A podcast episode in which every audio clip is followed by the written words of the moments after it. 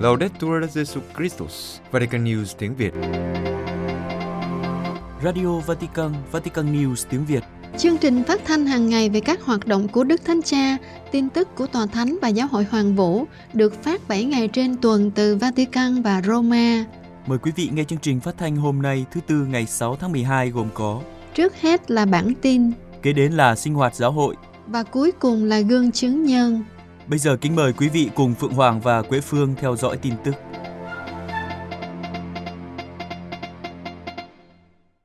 Đức Thánh Cha sẽ dâng kính hoa hồng bằng vàng cho Đức Mẹ tại đền thờ Đức Bà Cả. Roma vào chiều ngày 8 tháng 12 tới đây, lễ trọng Đức Mẹ vô nhiễm nguyên tội. Đức Thánh Cha sẽ viếng đền thờ Đức Bà Cả ở Roma và dâng kính hoa hồng bằng vàng cho Đức Mẹ là phần rỗi các dân thành Roma. Một ảnh Đức Mẹ cổ xưa được lưu kính tại đền thờ. Đây là cuộc kính viếng truyền thống được Đức Thánh Cha thực hiện vào ngày lễ Đức Mẹ vô nhiễm nguyên tội. Sau đó, từ đền thờ Đức Bà Cả, Đức Thánh Cha sẽ thực hiện một cuộc kính viếng truyền thống khác tại tượng đài Đức Mẹ vô nhiễm nguyên tội ở quảng trường Tây Ban Nha, cũng ở Roma. Hoa hồng bằng vàng có nguồn gốc cổ xưa, tượng trưng cho lời chúc lành của giáo hoàng và truyền thống tặng quà này có từ thời Trung Cổ. Qua nhiều thế kỷ, hoa đã được tặng cho các tu viện, các thánh đường, các vị vua và những nhân vật nổi bật để ghi nhận sự dấn thân của họ đối với đức tin và lợi ích chung. Thông cáo của đền thờ Đức Bà Cả nói rằng với việc dâng hoa hồng cho Đức Mẹ là phần rỗi của dân thành Roma, Đức Thánh Cha Francisco nhấn mạnh tầm quan trọng thiêng liêng và ý nghĩa sâu sắc của ảnh Đức Mẹ này trong đời sống của giáo hội công giáo. Và đền thờ cũng là đền thánh Đức Mẹ lâu đời nhất ở Tây Phương dâng kính Mẹ Thiên Chúa. Đức Thánh Cha Francisco không phải là giáo hoàng đầu tiên dâng hoa hồng bằng vàng cho ảnh Đức Mẹ là phần rỗi của dân thành Roma. Trước đây, vào năm 1551, Đức Giáo hoàng Julio thứ ba đã dâng kính hoa hồng bằng vàng cho ảnh Đức Mẹ mà Ngài rất sùng kính tại đền thờ Đức Bà Cả và là nơi trên bàn thờ hang đá Ngài đã cử hành thánh lễ đầu tiên. Năm 1613, Đức Giáo hoàng Phaolô thứ năm đã dâng hoa hồng vàng nhân dịp chuyển ảnh Đức Mẹ sang nhà nguyện cạnh bên mới được xây dựng. Hai bông hồng vàng nói trên không còn được lưu giữ tại đền thờ Đức Bà Cả, có lẽ đã bị mất trong cuộc xâm lược của vua Napoleon vào nước giáo hoàng, Hiệp ước Tolentino vào năm 1797.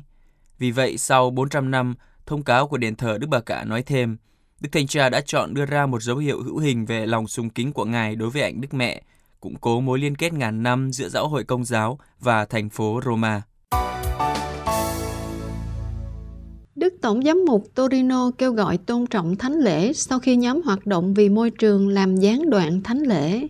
Torino, Đức Tổng giám mục Roberto Repole của Torino nói rằng Ngài tôn trọng những người vận động để bảo vệ công trình sáng tạo, nhưng phản đối việc nhóm Extinction Rebellion làm gián đoạn thánh lễ khi đứng lên và đọc một số đoạn trong thông điệp Laudato Si và tông huấn Laudate Deum của Đức Thánh Cha trước khi Đức Tổng giám mục bắt đầu bài giảng thánh lễ sáng Chủ nhật ngày 3 tháng 12 tại nhà thờ chính tòa Torino.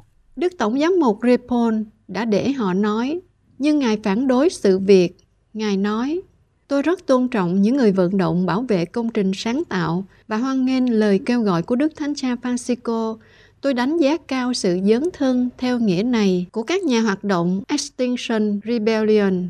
Nhưng tôi rất tiếc vì họ đã quyết định phát biểu trong nhà thờ mà không hỏi ý kiến trước và hỏi xem họ có thể phát biểu không. Tôi đã có thể trả lời rằng trong thánh lễ, chúng ta thường cầu nguyện cho hòa bình và cho việc bảo vệ công trình tạo dựng nhưng việc cử hành thánh lễ không phải là thời điểm thích hợp để tổ chức những can thiệp của công chúng. Ban đầu tôi để cho các nhà hoạt động lên tiếng, sau đó tôi yêu cầu họ kết thúc vì thánh lễ là thời điểm cầu nguyện và như vậy phải được tôn trọng. Và trên hết là bởi những người tuyên bố rằng họ muốn hoạt động trong sự tôn trọng mọi người.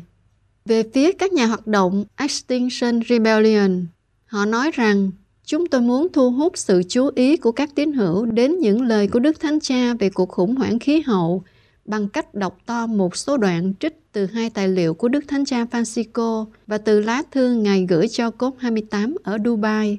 Trong đó, Ngài kêu gọi các chính phủ ngừng tài trợ cho chiến tranh và tàn phá môi trường, đồng thời thực hiện các thỏa thuận, hiệu quả, ràng buộc và dễ giám sát. Đối mặt với cuộc khủng hoảng nhân đạo lớn nhất từ trước đến nay, Đức Thánh Cha Francisco mạnh mẽ kêu gọi chúng ta ngừng coi vấn đề này chỉ là vấn đề môi trường, tái xác định nó như một vấn đề xã hội và con người ảnh hưởng đến mọi khía cạnh của xã hội và hãy lắng nghe tiếng nói của những người đang giống lên hồi chuông cảnh báo. Phong trào Laudato Si kêu gọi COP28 hành động tích cực cho khí hậu. Dubai, bà Lin Lin Moma, giám đốc vận động của phong trào Laudato Si cho biết, tổ chức đến COP28 với nhiệm vụ chính là đưa những tranh luận về chính sách, tác động đến tâm trí và con tim của các nhà lãnh đạo, rằng không còn chỗ cho hoạt động khai thác nhiên liệu hóa thạch.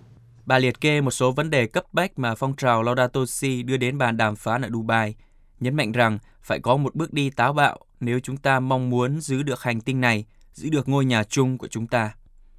Những vấn đề chính được bà đưa ra bao gồm tăng cường đóng góp do quốc gia tự quyết định để giải quyết khoảng cách phát thải và đảm bảo cam kết từ các quốc gia gây ô nhiễm nhất. Vận động loại bỏ nhanh chóng và công bằng tất cả các nhiên liệu hóa thạch trong các lĩnh vực nhằm hạn chế nhiệt độ gia tăng. Thúc đẩy áp dụng khuôn khổ chuyển đổi công bằng, thúc đẩy hợp tác giữa phía Bắc và phía Nam bán cầu vì các mục tiêu năng lượng tái tạo. Kêu gọi một hiệp ước không phổ biến nhiên liệu hóa thạch cùng với thỏa thuận Paris để điều chỉnh các chính sách phù hợp với các mục tiêu về khí hậu nhấn mạnh tầm quan trọng của các quyết định về lượng hàng toàn cầu tồn kho nhằm thúc đẩy các kết quả có thể hành động được. Đề cập về vấn đề tài chính khí hậu, bà Moma nói về sự cần thiết phải cung cấp 100 tỷ đô la đã hứa cho các quốc gia đang phải đối phó với tác động của cuộc khủng hoảng khí hậu. Bà kêu gọi sự thay đổi trong cơ cấu tài chính và các cam kết táo bạo từ các quốc gia thành viên nhằm tài trợ cho các sáng kiến về năng lượng sạch, tổn thất và thiệt hại cũng như một quá trình chuyển đổi công bằng.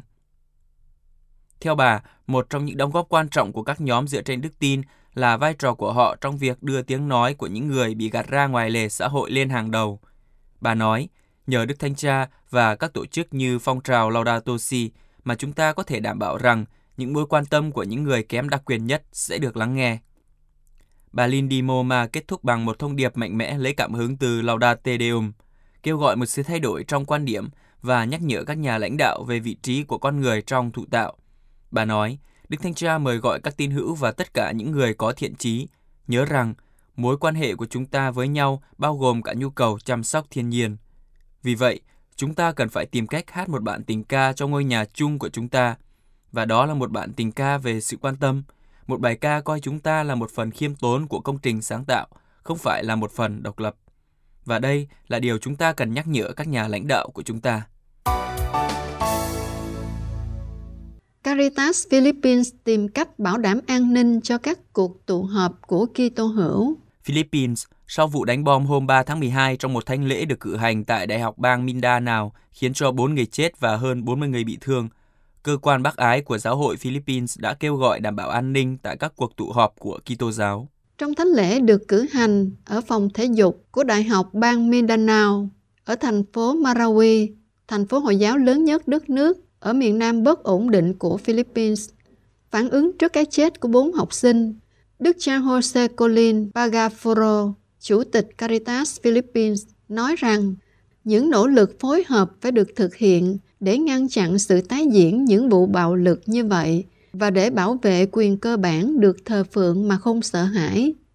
Đức cha nói rằng Ngài kinh hoàng trước hành động khủng bố trắng trợn mà thủ phạm có thể thực hiện – Ngài kêu gọi tất cả các bên liên quan, bao gồm cả chính phủ và các nhà lãnh đạo tôn giáo, cộng tác để thúc đẩy hòa bình. Trong một tuyên bố, Caritas Philippines bày tỏ lời chia buồn với các nạn nhân và gia đình họ. Tổng thống Ferdinand Marcos đã đưa ra lời cảnh báo nghiêm khắc đối với những kẻ phạm tội. Hãy yên tâm, chúng tôi sẽ đưa thủ phạm của hành động tàn nhẫn này ra trước công lý. Vào ngày 3 tháng 12, trường đại học đã ngưng các lớp học và mọi hoạt động học tập cho đến khi có thông báo mới và triển khai thêm nhân viên an ninh. Một tuyên bố của đại học viết, Chúng tôi liên đới với cộng đồng Kitô giáo của chúng tôi và tất cả những người bị ảnh hưởng bởi thảm kịch này. Chính phủ tin rằng vụ đánh bom có thể là một cuộc tấn công trả thù sau một chiến dịch quân sự của quân đội đã giết chết 11 thành viên của nhóm chiến binh tự do Hồi giáo bang Samoro Nhóm có liên hệ với nhà nước Hồi giáo tại ngôi làng hẻo lánh của thị trấn Datuhofer Ampatuan vào ngày 1 tháng 12. Vào năm 2014, chính phủ Philippines đã ký một hiệp ước hòa bình với nhóm phiến quân lớn nhất, Mặt trận Giải phóng Hồi giáo Moro, Tuy nhiên, các cuộc tấn công của phiến quân vào xe buýt, nhà thờ công giáo và chợ công cộng vẫn tiếp tục do các nhóm chiến binh Hồi giáo nhỏ hơn phản đối thỏa thuận hòa bình. Sứ thần tòa thánh tại Pakistan nói rằng đối thoại và giáo dục để ngăn chặn bạo lực. Islamabad Đức cha Germano Benemo, sứ thần tòa thánh tại Pakistan, cho rằng đối thoại với chính quyền, đối thoại liên tôn và giáo dục trong các trường học là những con đường chính để ngăn chặn bạo lực, phân biệt đối xử, chống các Kitô hữu và các tôn giáo thiểu số ở Pakistan. Đức cha Germano Penemote được Đức Thánh Cha bổ nhiệm làm sứ thần tòa thánh tại Pakistan vào tháng 6. Trong thời gian qua, Ngài đã cố gắng tìm hiểu tình hình thực tế của đất nước có số người Hồi giáo cao thứ hai thế giới và Kitô hữu chỉ dưới 2% trong tổng dân số 224 triệu người. Đây cũng là một đất nước được biết đến với những vụ tấn công khủng bố nhắm đến các Kitô hữu. Vụ gần đây nhất xảy ra vào ngày 16 tháng 8 tại thị trấn Zarawala thuộc quận Faisabalat. Một đám đông đã tấn công các cộng đoàn Kitô giáo và phóng hỏa một số nhà thờ, sau khi hai Kitô hữu bị cáo buộc đã xúc phạm kinh Koran của người Hồi giáo. Trong một cuộc phỏng vấn, tân sứ thần tòa thánh tại Pakistan cho biết, Ngài đang tìm hiểu tình hình thực tế trong nước và nhận thấy rằng mọi chuyện không hề dễ dàng. Đức cha đã đến thăm hai vị lãnh đạo Hồi giáo và đã có cuộc gặp gỡ với các giám mục và các bề trên dòng tu. Trong thời gian tiếp theo, Ngài sẽ lần lượt đi thăm các nơi khác của đất nước. Tân sứ thần tòa thánh khẳng định, giáo hội công giáo ở Pakistan luôn tìm cách phục vụ tất cả mọi người, không phân biệt tôn giáo và khu vực. Về việc ngăn chặn bạo lực chống lại các Kitô hữu, Đức cha nhận định rằng điều này thực sự rất khó vì sự việc thường xảy ra bất ngờ. Theo Ngài, gần gũi với dân chúng và chính quyền của dân tộc này thì có thể cùng nhau làm được nhiều điều tốt đẹp hơn. Vì thế, cần phải ưu tiên đối thoại với các tổ chức và lãnh đạo Hồi giáo. Nhưng nhiều vụ tấn công nghiêm trọng xảy ra ở các làng quê, nơi nền giáo dục thấp, do đó cần phải quan tâm đến giáo dục nhiều hơn. Khi được hỏi về mối quan tâm chính trong sứ vụ hiện nay, sứ thần tòa thánh trả lời, Tôi đặc biệt quan ngại về sự thiếu ổn định về mặt pháp lý của giáo hội công giáo và của các hệ phái Kitô khác, bởi vì các Kitô hữu cũng là công dân Pakistan, những người con của đất nước, họ cần được sống trong hòa bình và an toàn về mặt pháp lý. Vì vậy, mối bận tâm chính và mong muốn của tôi là người dân Pakistan được sống trong hòa bình và hòa hợp. Các nữ tu nhìn về tương lai với các nhà truyền giáo của đại lục kỹ thuật số. Roma, hội nghị đầu tiên về truyền thông của các nữ tu đã kết thúc vào ngày 4 tháng 12 vừa qua với việc ra mắt hai tài liệu, các nữ tu truyền thông và tuyên bố cùng nhau vì một truyền thông kỹ thuật số hiệu quả và mang tính tin mừng, một dấn thân cho những năm tới. Qua hai tài liệu này, các nữ tu mong muốn nhìn về tương lai với các nhà truyền thông của đại lục kỹ thuật số. Hội nghị diễn ra từ ngày 27 tháng 11 đến 4 tháng 12 do Liên hiệp Quốc tế các bề trên tổng quyền dòng nữ tổ chức với mục đích truyền đạt cho các nữ tu các kỹ năng chuyên môn trong truyền thông kỹ thuật số. Các nữ tu truyền thông là một nghiên cứu được thực hiện dựa theo thực tế truyền thông của 300 hội dòng. Tài liệu dài 200 trang, trình bày dữ liệu định lượng và định tính về đời sống nữ tu. Các tham dự viên cũng đã đưa ra tuyên bố cùng nhau vì một truyền thông kỹ thuật số hiệu quả và mang tính tin mừng, một dấn thân cho những năm tới. Văn bản chứa đựng một loạt cam kết được chính các nhà truyền thông lựa chọn để truyền thông kỹ thuật số trở nên chuyên nghiệp hơn trong đời sống thánh hiến. Ngoài ra, tuyên bố còn nêu bật tầm quan trọng của các nhà truyền giáo kỹ thuật số trong các dòng tu để tạo những cây cầu hiệp thông và đối thoại trong lục địa thứ sáu, lục địa kỹ thuật số. Vì thế, cần phải đào tạo chuyên môn, học cách phân định và cuối cùng học xây dựng tương quan tốt với báo chí công giáo và các loại báo khác. Tập trung vào đào tạo kết nối thay đổi, các tham dự viên mong muốn hoạt động truyền thông có thể giúp để lại dấu vết của các đoàn sủng, nói lên vẻ đẹp của tin mừng. Các nữ tu mong muốn trong đời tu, lĩnh vực truyền thông được chuyên nghiệp hóa, tạo mạng lưới, đào tạo, đầu tư kinh tế và nhân lực một cách táo bạo và sáng tạo. Quý vị vừa theo dõi bản tin ngày 6 tháng 12 của Vatican News tiếng Việt. Vatican News tiếng Việt Chuyên mục Sinh hoạt giáo hội Tuần lễ đỏ, tuần vinh danh các Kitô hữu chịu bách hại vì đức tin. Kính thưa quý thính giả, bách hại giáo hội là một điều có thật. Đó là điều cha Lawrence Simwa, người Uganda, nói với các tín hữu trong sự kiện đêm chứng nhân diễn ra tại Bogota hôm 22 tháng 11 vừa qua. Thật vậy, các Kitô hữu nói chung luôn là đối tượng của các cuộc bắt hại.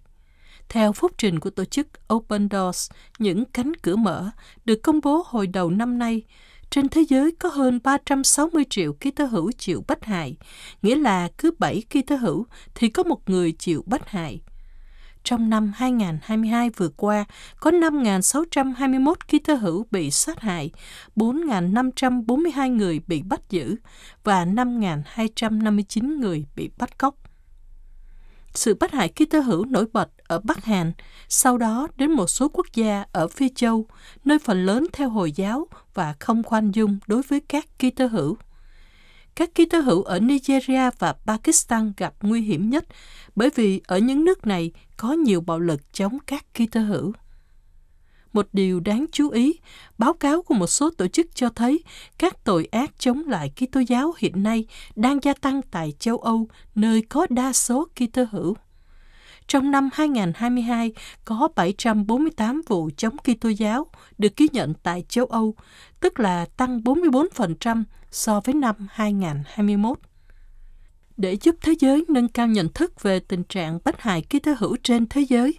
Từ năm 2015 vào tháng 11 hàng năm, nhiều tòa nhà, tượng đài và nhà thờ trên khắp thế giới được chiếu ánh sáng màu đỏ để vinh danh các ký tơ hữu bị bách hại, chịu đau khổ vì đức tin của họ. Đó là sự kiện tuần lễ đỏ được tổ chức bởi tổ chức trợ giúp các giáo hội đau khổ, một tổ chức trực thuộc tòa thánh theo tổ chức này, màu đỏ gợi lên màu máu của hàng triệu vị tứ đạo Kitô giáo đã đổ ra. Sự kiện tuần lễ đỏ được thực hiện lần đầu tiên vào năm 2015 khi tổ chức trợ giúp các giáo hội đau khổ chiếu sáng tượng Chúa Kitô cứu thế ở Rio de Janeiro, Brazil để vinh danh các Kitô hữu bị bắt hại ở Iraq. Năm nay, sự kiện tuần lễ đỏ diễn ra từ ngày 19 đến 26 tháng 11, cùng với một số sự kiện đặc biệt được tổ chức để nhấn mạnh đến hoàn cảnh khó khăn của các ký tơ hữu bị bắt hại ở Trung Đông, châu Á, châu Mỹ Latin và châu Phi. Theo tổ chức trợ giúp các giáo hội đau khổ, có hơn 10.000 người tham gia các hoạt động tuần lễ đỏ ở nhiều quốc gia khác nhau.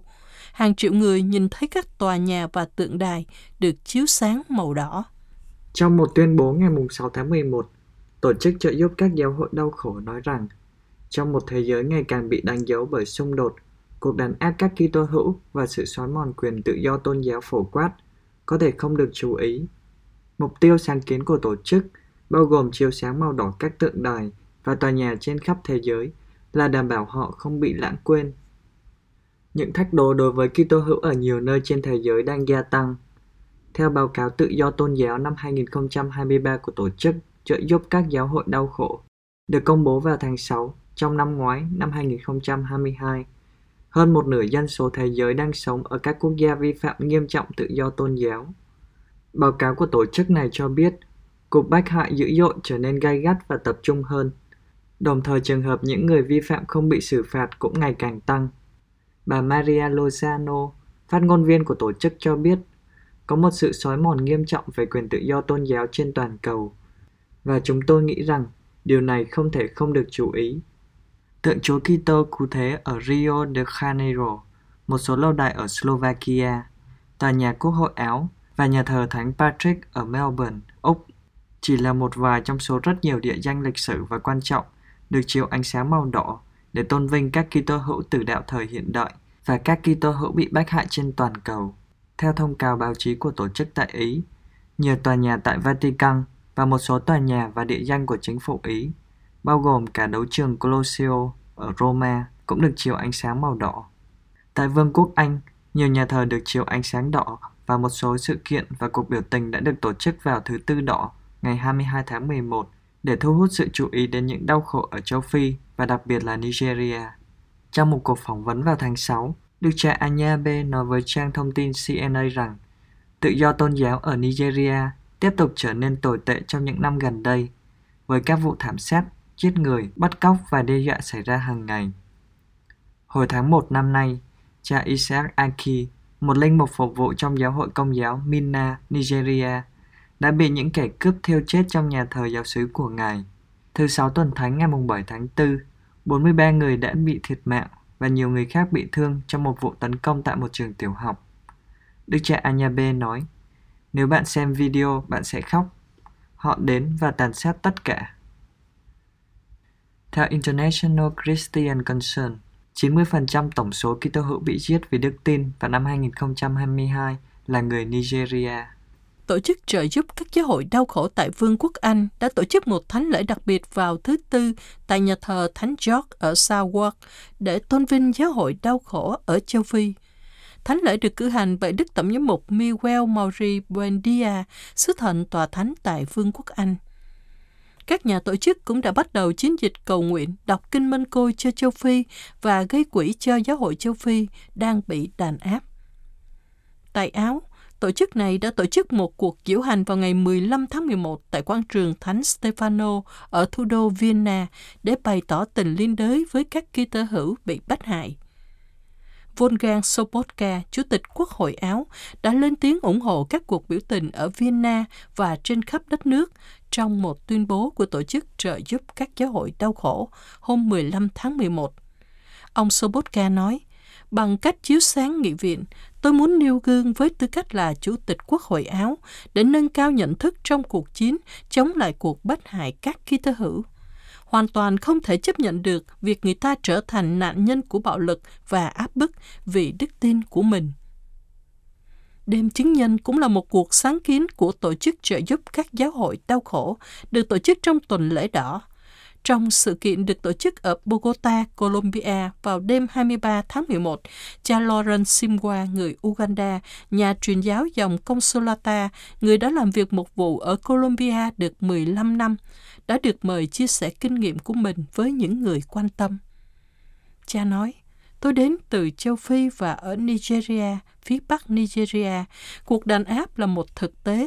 Một người vì là người công giáo là nạn nhân của những người Hồi giáo cực đoan vì đi lễ làm dấu thánh giá hoặc lần hạt mân côi. Tuy nhiên, cha cảnh báo rằng cũng có cuộc bắt hại tôn giáo ở Colombia và nhắc lại cuộc tấn công năm 2022 nhằm vào nhà thờ chính tòa Bogota khi một nhóm các nhà hoạt động vì nữ quyền cố gắng đốt các cửa của nhà thờ trong một cuộc tuần hành ủng hộ việc phá thai.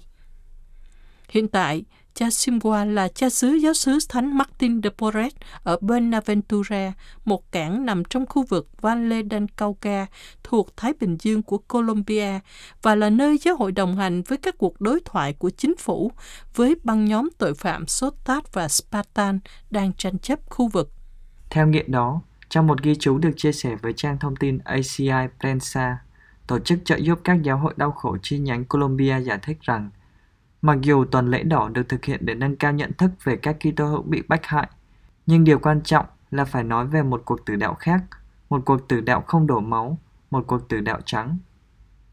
Trong những cuộc tử đạo này, những người nam người nữ của giáo hội công hiến mọi thứ để mang lời Chúa, mang lại niềm hy vọng đích thực của Chúa Kitô cho những người không có gì, làm việc ở những nơi mà chưa ai nghe nói đến hoặc nơi không ai muốn. Công việc của họ diễn ra thầm lặng và thường không dễ nhận ra. Vì lý do này, đêm chứng nhân năm 2023 có những lời chứng của cha Lawrence và Sir Maxi Mendoza, người Venezuela thuộc dòng Đa Minh, là nhà truyền giáo ở Santa Genoveva, tỉnh Choco và cung cấp đào tạo cho những người trẻ gặp nguy hiểm. Trong đêm chứng nhân, cha Lawrence đã chia sẻ chứng từ của mình trước khi lần hạt mân côi. Ở Bonaventura, tôi làm việc tại một giáo sứ có 5 khu dân cư. Những khu bị ảnh hưởng bởi bạo lực và nơi giới trẻ thấy mình không có lối thoát. Cha nói với những người có mặt ở thành phố cảng đó, nhiều người trẻ không có cơ hội học hành vào đại học và thậm chí người ta còn thấy những người trẻ bị các nhóm tội phạm tuyển mộ. Và mặc dù nhiều người trẻ không thể tự do đi lại để phát triển tài năng của mình vì bạo lực, niềm hy vọng vẫn được duy trì nhờ có giáo hội ở đó, thông qua các nhà truyền giáo, các linh mục và các giáo lý viên. Theo nghĩa đó, cha nhấn mạnh thành tích của một nhóm 21 bạn trẻ đã có thể chống lại cam dỗ tuyển mộ của các băng nhóm tội phạm. Cha Lawrence cho biết, mặc dù các tổ chức khác có thể bỏ rơi dân chúng, giáo hội vẫn luôn hiện diện.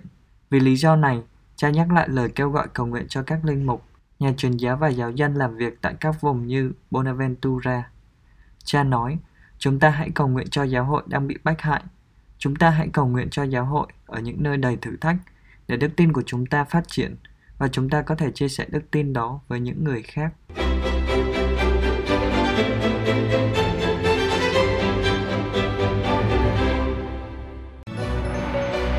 Vatican News tiếng Việt. Chuyên mục Gương chứng nhân. Ơn gọi linh mục của triệu phú Scott Vincent Borba. Từng là một người mẫu và triệu phú, Scott Vincent Borba đã từ bỏ tất cả để trở thành linh mục của Chúa Giêsu. Scott Vincent Popa là bằng chứng sống động cho thấy ơn gọi linh mục và tu sĩ có thể xảy đến bất cứ lúc nào trong cuộc đời của một người. Năm nay 50 tuổi, người nổi tiếng này đã vào chủng viện Thánh Patrick của giáo phận Fresno, California ở tuổi 46. Thầy Scott nhớ lại vào năm 2019, khi đến cổng chủng viện với chiếc xe hơi và bộ quần áo sang trọng. Cha giám đốc đã tỏ vẻ ái ngại nhưng đã đồng ý đón nhận thầy. Scott đã trải qua một chặng đường dài trước khi thay đổi với mong ước trở thành linh mục.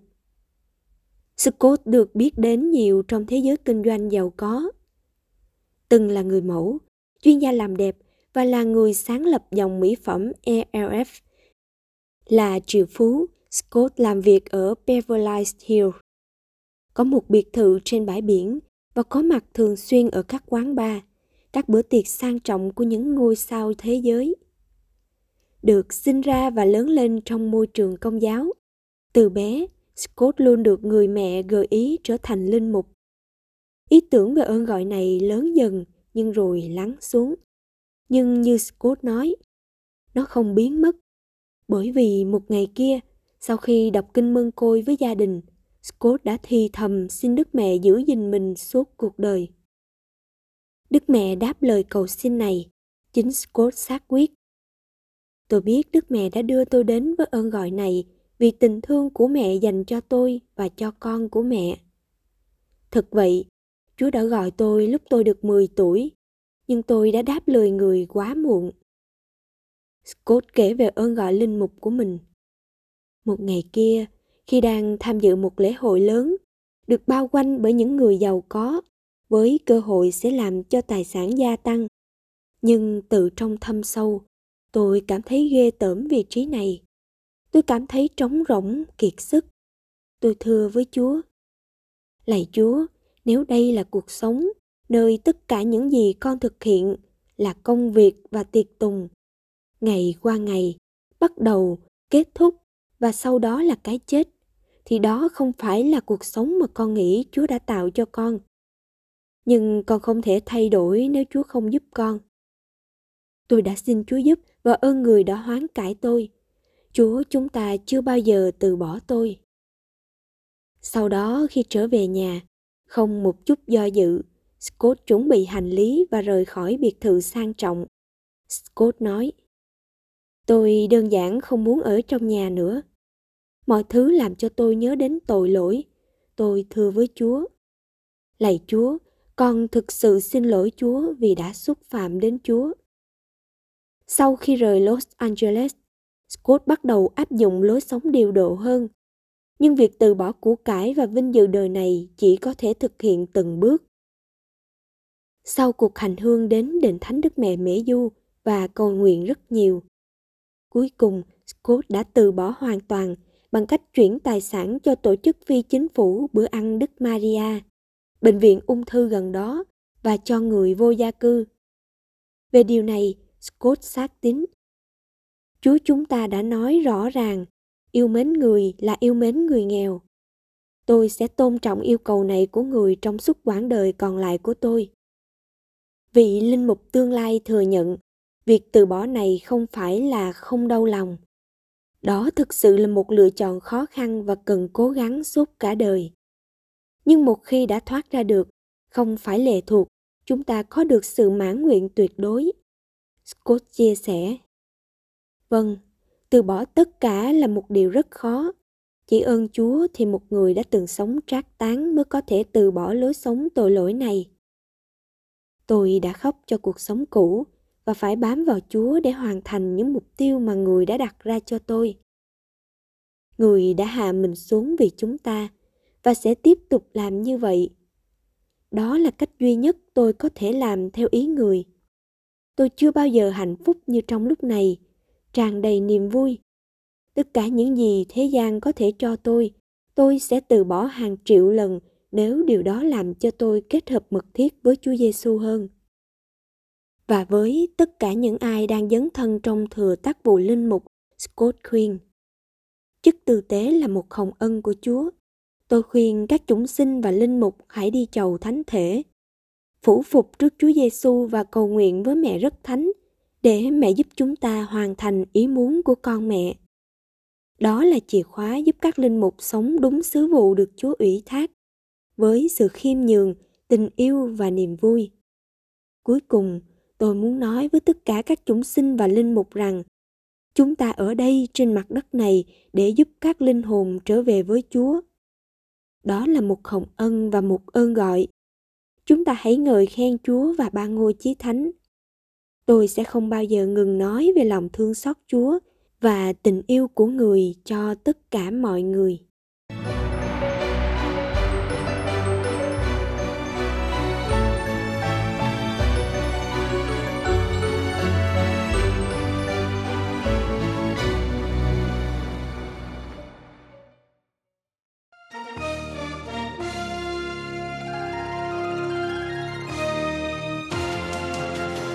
Cảm ơn quý vị đã chú ý lắng nghe chương trình Radio Vatican của Vatican News tiếng Việt.